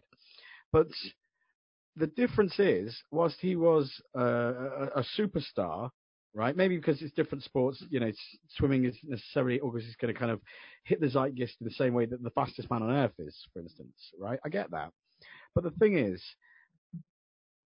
Bolt cuts through and connects with planet Earth in a way that Michael Phelps simply isn't. Uh, and that's no disrespect to Phelps, but you know, Bolt is, um, you know, on that very, very rarefied level uh, of sports stars uh, who are transcendent, and you know, there's no questions about that. And I certainly, certainly put him in that category. And I don't think it's arrogant. I think it is just quite a fair comparison. And I don't think many would debate that with you. Here's a fact, Jason. I'm not sure you're aware of this, but I think it's crucial, actually, right? Of the 30 fastest 100 meters ever recorded, all time, okay? Nine of them were achieved by a quote unquote clean athlete. I shouldn't really put that in inverted commas. What we mean by that is an athlete who hasn't been found to have been um, abusing uh, uh, banned substances. Okay, 21 of the 30 fastest 100 meters ever recorded have been proven to be have been achieved, and that deserves in inverted commas by athletes who have been enhancing their performance qualities by dint of taking banned substances. Right, leaving nine belonging to one man, your man, Mr. Bolt. So, I mean, nine of the 30 fastest done clean. All the other 21, you know, as to whether we eradicate from the, the record books, put asterisks by them, it's irrelevant. Uh, but the nine clean, and of course the three main records are bolts. I think that's a wonderful kind of uh, summation of his qualities, really. Yeah, it's it's mind blowing, and I, I think I had heard a similar statistic or, or one of them, but you know, just hearing it every time just reminds you of the magnificence of the man, and he he was drug tested so many times, so stringently that I don't think that he cheated. I, I'd I'd honestly be distraught if I found out that he was, but there's no kind of inkling of that. And I think I would also say I don't think he was a drug cheat because we we've kind of both analysed tonight that physically he probably could have done more. You know, that there was that limit there that Usain Bolt almost limited himself. He he kind of Yeah. celebrated too early. So you know, he, eh, for me, there's no question that he was drugs testing because he didn't even find his own physical limit when he was racing. He didn't need drugs to do that. He his physical frame, his body was Yeah. both radical in terms of its you know weirdness in terms of sprinting, but it was also perfectly built for that. Yes, his running style wasn't perfect. Yes, he, he didn't sprint off the block quick enough, but everything else about him was perfect and intertwined. And but once again, Jason, we're talking technique here. And again, I know I've had my tuppence about him kind of focusing on perhaps on the start, certainly the finish, right? Um, but again, just to put him into the stratosphere where he belongs, many, many people have heard me many, many times in previous podcasts um, eulogize about who the man who, for me, just personal opinion, remains the greatest, Mr. Muhammad Ali, right? But Muhammad Ali, uh, his technique was so unusual. Uh, it was freakish accordingly. And it's that sort of similar thing. And what I think is brilliant is that they had the strength of character and also surrounded themselves with the kind of coaches who recognized, well, I could do one or two things here. I could be really kind of brutal and kind of force them into the norm, or I can appreciate that this complete anomaly is a bona fide genius, a gift from the gods from a coaching perspective, and just do your thing. And I think again that comparison there means that once again it's, we're not reaching at straws here. There are so many, whilst there's such divergent characters, like connected points to the greatest still for my money, Ali, and Usain Bolt. So yeah, just quickly there, your thought on that relationship, generations apart, different sports entirely, but seems to be intertwined between these two iconic human beings. Yeah, I 100% think it's a fair comparison because Usain did it in his own way, Muhammad Ali. And I think this is the thing sometimes with, with sport or with anything. You know, it takes a revolutionary, whether they're conscious of it or not, because I think a lot of what Bolt did was natural, a lot of what Ali did was yeah. just natural to them. But to, you need somebody like that to show that there is more than one way, there is more than just the mm-hmm. textbook way. And that it's because they are both legends of the sport as well, doing it their own way, in the maverick way, the different way it's yeah. such a good example. You know, bringing it back to your point about Phelps, of a lot of people probably said to Usain Bolt, "Oh, you might not make it because your technique isn't right." They probably said it to Ali that you know you need to to bob and weave and do this and do that in those situations, and both of those individuals said, "No, I'm going to do it my own way." And like Amen. Phelps said, you know, if you want it enough, you can do it.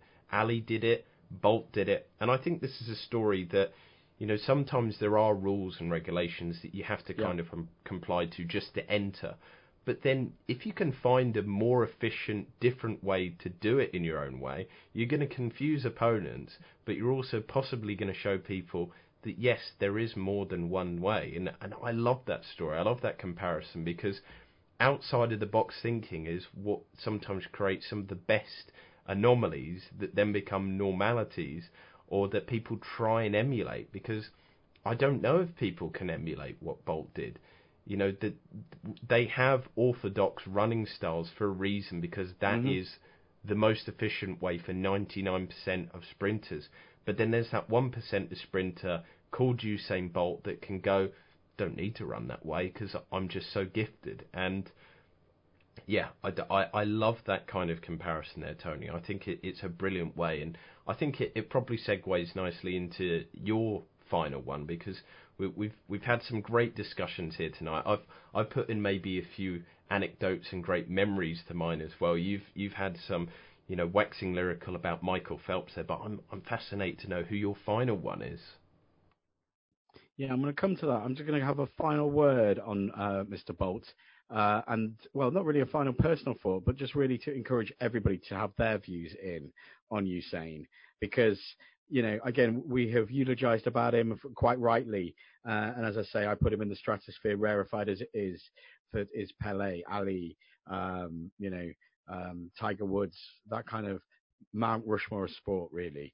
But love your Bolt views. Get them to us. Tweet us at Verulam Sport, and I really would love your views on this because I still believe it, despite you know thinking the man is immense, despite appreciating that he is in you know uh, reverent terms on a similar par level on a sort of plane, if you would, the same planet as the greatest for me, Muhammad Ali. Um, I still believe that Usain Bolt could have moved things to an even different level, maybe then surpassing to become the greatest. Again, it's all subjective. But I would love your subjective opinions on Usain Bolt.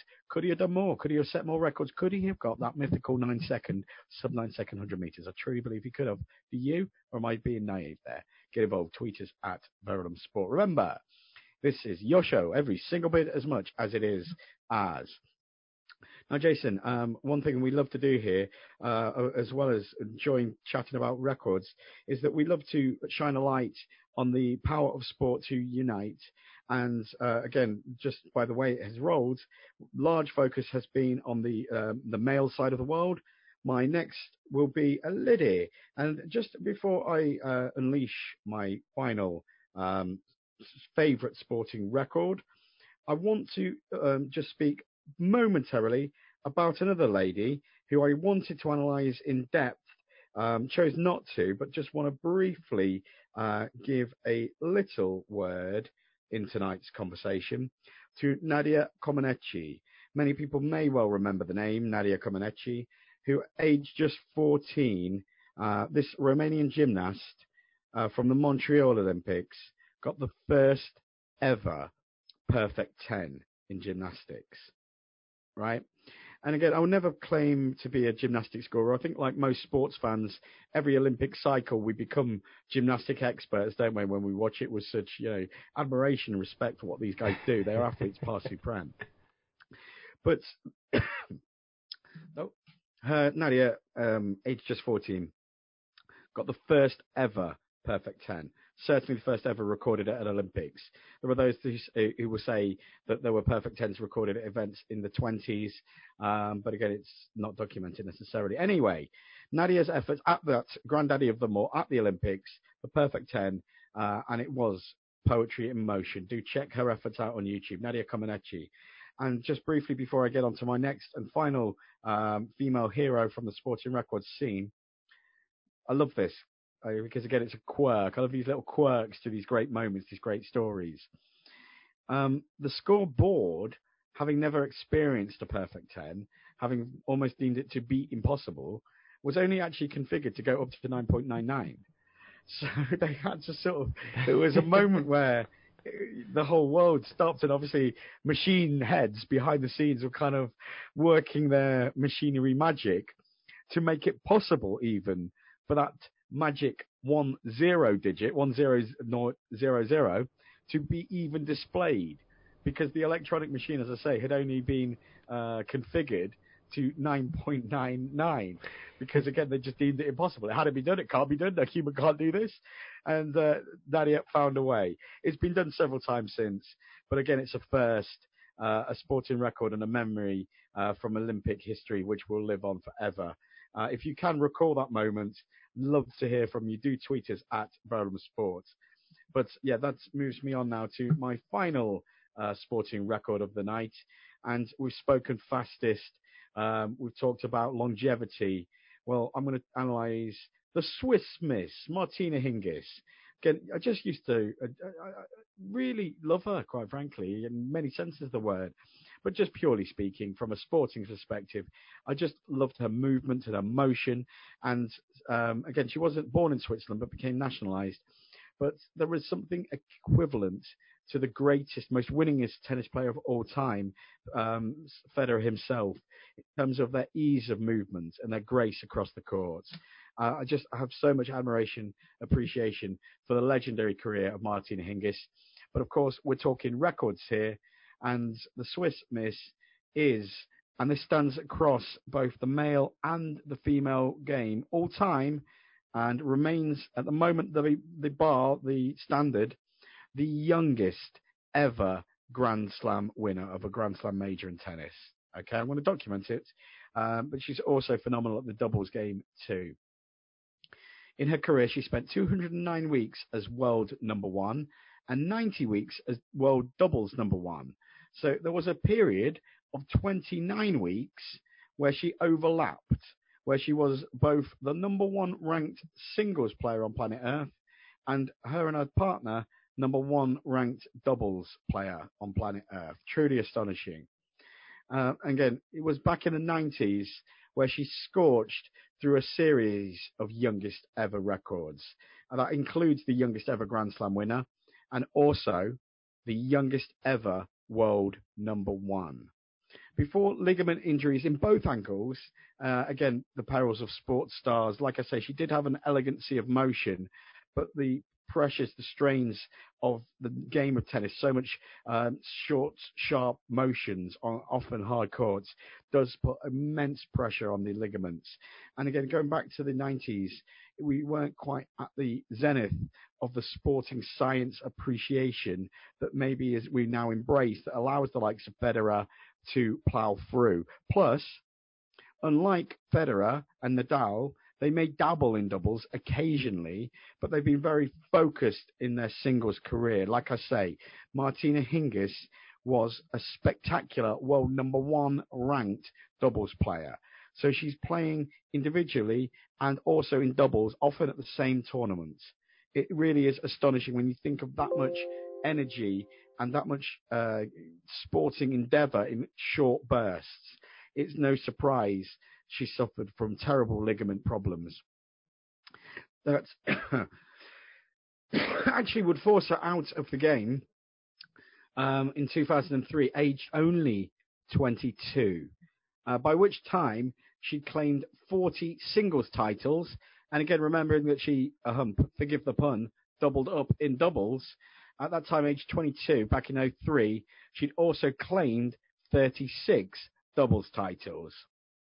She would return to the tour in 2006 and would actually rise up the rankings because uh, obviously you can imagine in that two-year hiatus she dropped right down into you know almost off the page, not even existent in the ranking status.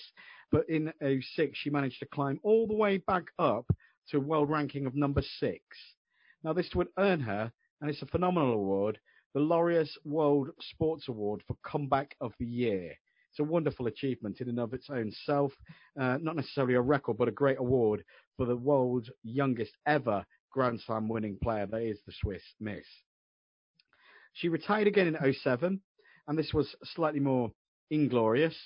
Um, again, lots of medication that she was taking to recover from injuries and to prevent further injury. And she was actually found uh, to have a metabolite of cocaine present in her system, and that was found at Wimbledon as it goes, causing a two year suspension. Um, she did return again, another comeback for the comeback queen in 2013, and would go on to claim a Grand Slam, no less, a Grand Slam for the doubles majors in 2013. She's now officially retired for good. That happened in 2017. Uh, 2005, she was voted Tennis Magazine's eighth greatest female player of the previous 14, uh, 40 years. And in 2013, she was immortalized in, in, the International Tennis Hall of Fame. For which, that organization, she's now a global ambassador and does an awful lot to spread the joy, the uh, power of tennis around our world. Tennis was eminently in the blood, the DNA of Martina Hingis.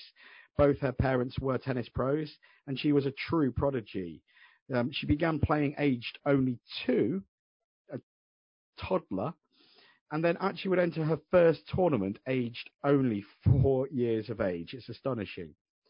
In 1993, aged just 12, Hingis would become the youngest, there again, that key word, that youngest ever player to earn a Grand Slam junior title, in which he claimed the French Open.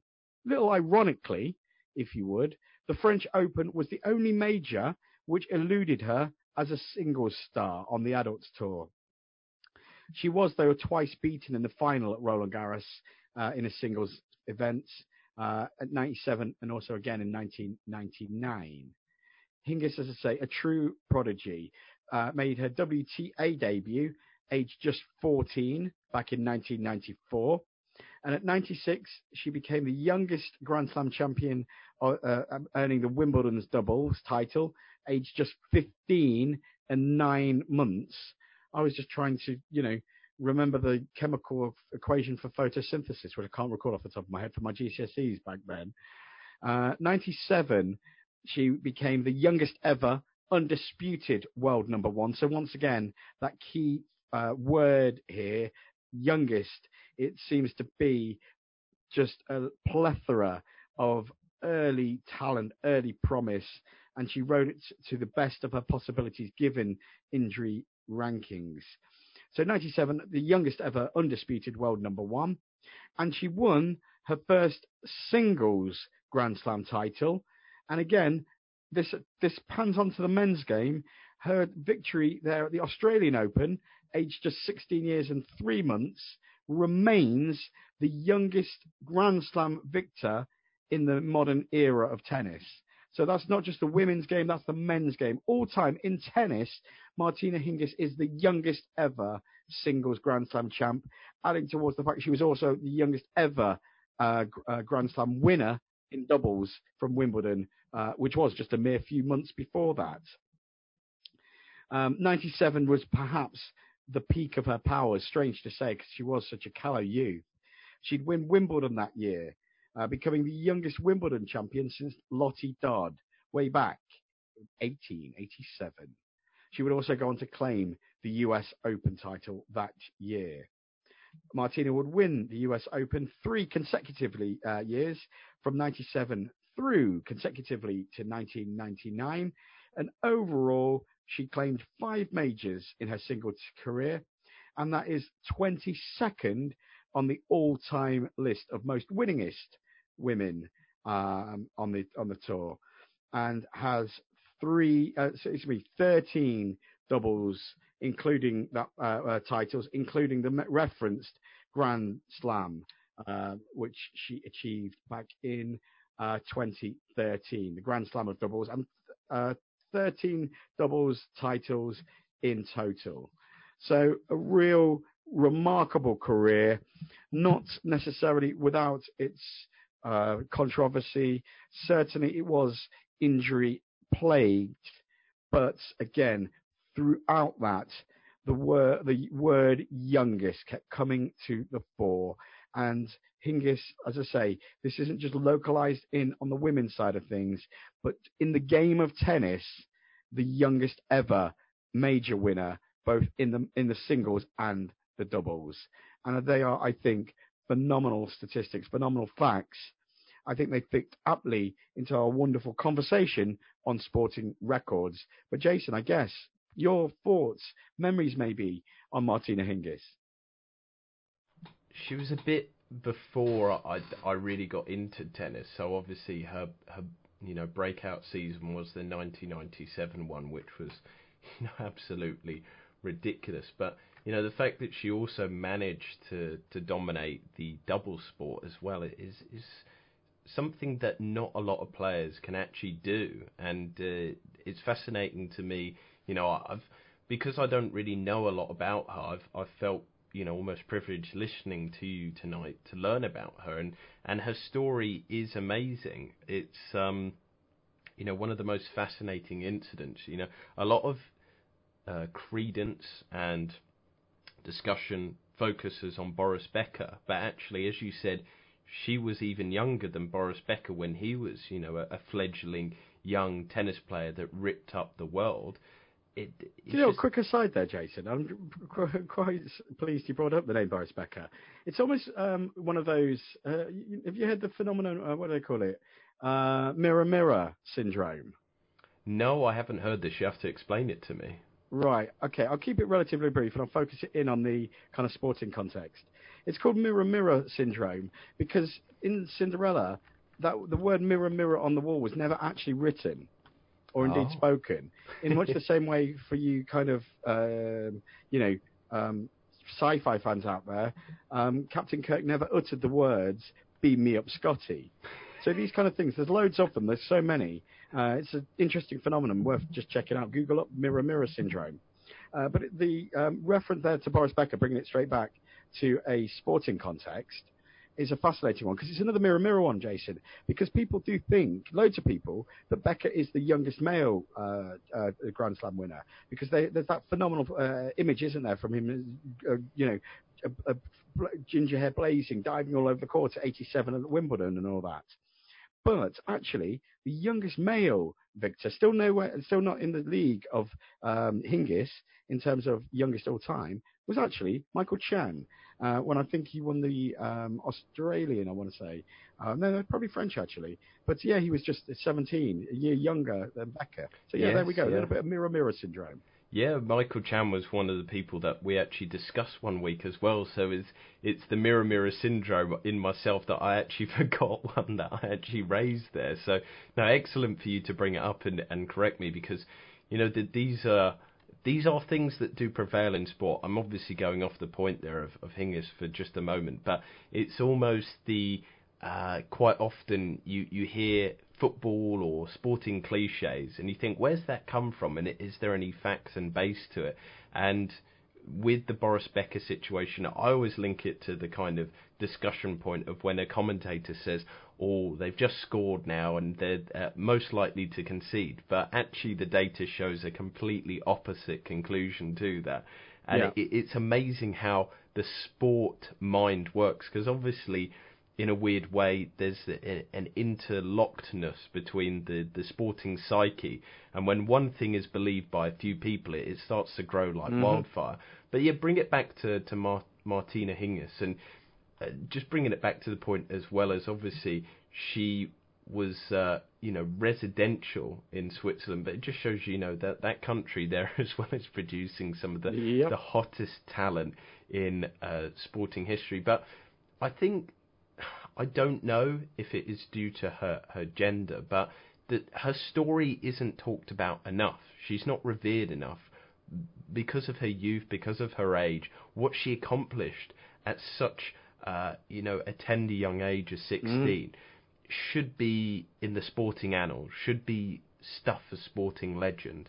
But unfortunately, it's not. You know, we talk about the likes of Boris Becker, of Chang, you know, these individuals here, whereas actually this woman here, and I think I bring it back to somebody that we mentioned from social media at the start. Uh, I remember a reporter said to Andy Murray, Andy, you should be so pleased that you're the the first uh, tennis star to win gold med- two gold medals at the Olympics. What does that feel like? And Andy Murray turned around and said, the first male. And I think this is, you know, the, the perennially overlooked nature of female sports. Yeah. And you know, she has done something that no man, no no woman has done, and it's almost like a footnote in tennis history. It, it mm. is not discussed enough. And just on to the final point that you made that ligament injuries in both her ankles, you know, really kind of cut short her career. You know, and and this is one of the saddest things as well about a lot of players some of the greats, you know, are revered because of their longevity.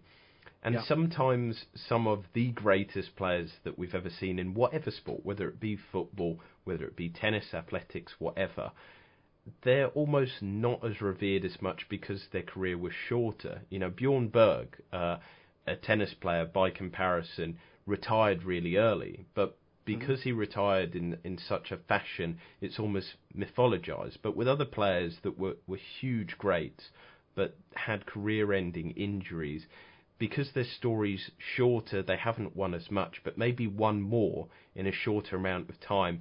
They're not nearly as revered, and, and again, that's maybe something to do with the, the Hingis story, but it, it just breaks my heart that you know somebody like that with such level of talent, but we see it so so often that it's not their skill, but it's their body that kind of gives up on them. And and yeah. her 80% win rate just shows you what an amazing athlete she was when she was fully fit on her day. And you know, for me, Tony, I'll admit it, I didn't know her story as well. I'm not the hugest tennis fan, but for me, as almost an outsider to the sport, it, it shocks me that she isn't revered at all. And uh, yeah, it, it saddens me a little bit.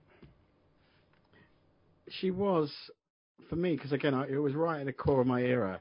And there was a strange kind of weird thing because uh, a lot of people may well remember the name Anna Kournikova, who I don't actually think uh, went on to win any majors. She might have won one in the doubles or some in the doubles, but certainly nowhere near as successful as Martina Hingis. But she was kind of the poster girl of, of tennis at the time. This is kind of sort of pre, uh, this the Venus Williams was in the game. Serena Williams' boom was just on the horizon, um, but kind of it was Kournikova and Hingis doing it literally on the court. Um, and because of her poster girl qualities, uh, Kournikova kind of took the media gaze, so to speak.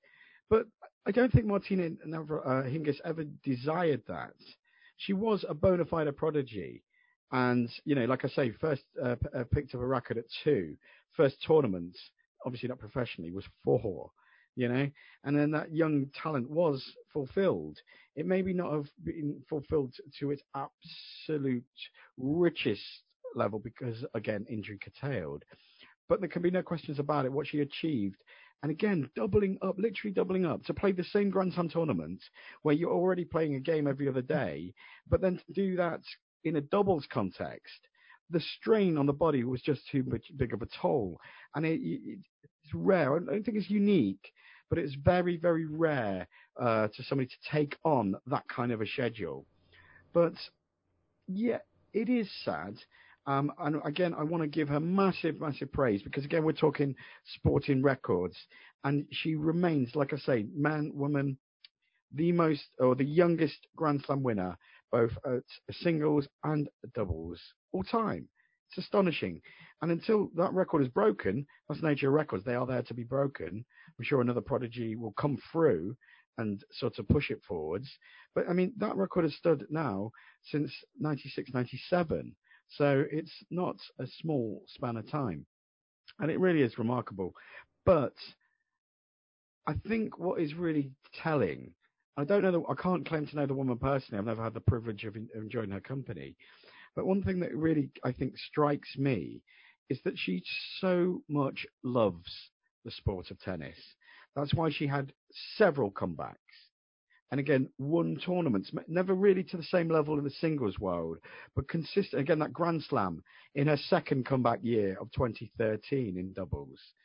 But again, she was inducted into the uh, te- uh, International Tennis Hall of Fame to, um, in 2013, and two years later, and remains an ambassador for that.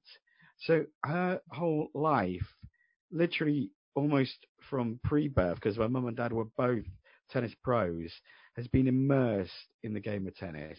And that ambassadorial role, I believe, is a real reflection of a true passion for the sport. And so, in that sense, I understand the kind of emotional take and why it could well be deemed sad that injury curtailed what might have been. But I don't believe that Hingis would look back and see that because I think she just appreciates and continues to give back what the game has given to her.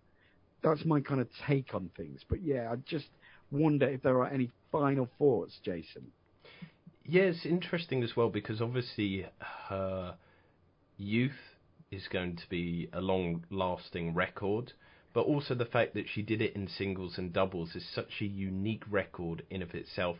Will it be repeated again? So in that aspect, she's almost got two very unique records that maybe the tennis world won't see, and and that is something you know maybe her career was cut a lot shorter than it mm-hmm. would have been if she'd stuck to one or the other. So she, she's kind of booked her place in the annals of tennis history if you know, as I mentioned, she's not mentioned enough. But the other aspect to you, Tony, is I wonder if there's that tossing up in her mind, almost a, a, you know, kind of how we contextualize Usain Bolt, the greatest sp- mm. sprinter mm. of all time. But is there going to be that question in her mind as, as well as would she have won more as a singles player? Would she have maybe the most wins all time of Grand Slams. Maybe she would have got that Roland Garros, if buts and maybes. But if she had just, I don't know if she was advised at the time, but told to cut short the doubles, mm. focus on the singles, could we be talking about Hingis now as the greatest ever tennis star in the sense of the most wins? Is that a possibility in your mind based on just her pure talent? Yeah, Jason, do you know what? It's a brilliant question. And again, I was very privileged. I used to um, really love watching her and used to thought I think she was very very pretty too, and remains so. But uh, that's kind of neither here nor there. Um, so I, I, did watch her intently. Uh, again, objectively, as a fan of sport, not, not, a sports star, but a fan of sports, a man who believes that he's got a reasonably good handle on quality sports. Um, it, her game at the peak of her powers was astonishing, and again, it was that with that Federer-like um, ease of motion and grace. She was so graceful, and she had all the shots. But whilst, of course, all things are possible, and we will never know for sure, my suspicion is this. I think fully fit, she would have gone on to win more more slams than she achieved. Achieved five. Remember that alone is still the 22nd highest all time in the uh, the women's winningest chart. But the woman who's chasing the number one spot, only one off that, is the legendary Serena Williams, who we've spoken about an awful lot. And just around the corner, uh, there was already Venus on the scene, but Serena was emerging. And Serena's power, and again, sometimes it's uh, just easy to dismiss Serena as just a power player. I mean, you know, you don't claim 22 uh, slams all time without having all the shots. Serena's got a, a, like she's an icon in her own right, but the power level would I think have been overall too much for Hingis, even if she had been focused on singles, even therefore she had been able to uh, keep 100% in peak physical condition.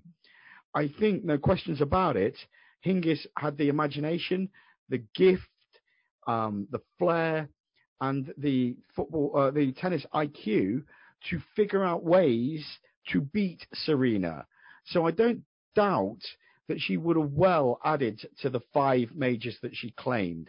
And it would have been lovely. Again, she got things off the running with, again, it remains the youngest, there's that word again with Hingis, youngest ever um, junior um, title, think the Roland Garros at French. It would have been nice if she was able to claim the French Open and therefore claim a career Grand Slam. Remember, she got the, the Grand Slam in one year in the doubles side of things. So it would have been lovely to think that she could have done that. Twice beaten finals 97 and 99. And I don't doubt at all that she would have well added to her haul of five singles um, titles, Grand Slams, if she had A, focused on singles, B, being able to retain peak condition. I don't doubt that. However, I also believe that the level of the game that Serena's taken tennis to would have been a touch too much for Hingis. And so I think she would have won more, but I think we will still find that it would have been Serena who would be keeping her out of the all-time winningest list, if that makes sense. Yeah, I suppose as well with Serena, a bit like the comparison to Usain Bolt, you know, somebody else that we talked about. Her style is so unique and different to women's tennis that maybe Hingis wouldn't have been able to cope with that physicality. It's, it's a bit like Federer and Nadal, you know, or Federer and Djokovic, that their styles are so polar opposites in many instances that Hingis might have been, you know, pulled back on the ability to mm-hmm. dominate the sport because of that. And in many instances, then you, you have to ask the question that maybe she was right to, to kind of go and pursue this this mad notion that a lot of people would question at the time of doing doubles and singles. But it was such a unique, fascinating record that, in that sense, it's something that you can never take away. I mean, we, we said with the, the one hit wonders that even one Grand Slam or one F1 title or one of any kind of world championship in your sport is amazing and you can never take that away. You'll still always be the former number one or yeah. champion in that sport. And the fact that she did it across many of the Grand Slams and at two different levels, it, yeah, it's it's a something that probably she will never ever regret. And also, maybe we we might not see for many generations somebody to repeat that feat. It will be something that will live in the the stories of tennis for a while. So maybe even me questioning whether she would go for longevities is a silly question to ask because she's got a different record, something unique that many people, maybe nobody ever will repeat it. I don't know because, uh, as, as again quoting Phelps, records are there to be broken, and maybe somebody will come along and do it, but it's it's something that won't be taken away from her. She'll have been the first person to do it, one of the only people to ever do it. So it, it's maybe it's it's a moot question, Tony. It's a fascinating one, and this has been a fascinating conversation. Um, I want to thank you, the wonderful uh, Radio Verulam listener, for giving us this topic. And make sure you are tuning in next Saturday, Sportcast 6 through 7, where we'll be debating, dissecting, and analysing a sporting topic, once again of your choosing, which will then be available for you in full podcast form too. Do check out the award-winning Radio Verulam uh, website and find all the Radio Verulam podcasts, not least of which that referenced 100th episode special, so big we had to uh, dissect it into two. But there's also a wonderful array of uh, eclectic, diverse, uh, fantastic podcasts, not just from our perspective from the sports side. There's great interviews, uh, great interviews with politicians that I know the Machine McKenna is instrumental at providing. There's um, great live music. Obviously, we provide you all the what's ons in and around St Albans information. Just quite frankly, do yourself a favour. Go to the award-winning Radio Verulam website, click the podcast tab, enjoy that, find some fun there. It's been really fun as always to uh, consider a sporting topic of your choosing this week. I've enjoyed going through some of the winningest, some of the fastest, some of the youngest all-time sporting records. Naturally, we've missed some. And I know you've got your own. I can hear, I can imagine you furrowing your brow saying, how could you not talk about this? How could you miss this one? Well, please, it's your show every bit as much as it is ours. So if you're feeling that right now, tweet us at Verulam Sport, email us to sport at radioverulam.com and keep involved. But for now, thank you for enjoying this podcast. Thank you again for the topic of debate. I'd like to thank, as always, the returning machine, Jason McKenna, for his wonderful input. And for now, keep well, keep safe, keep listening. All the best.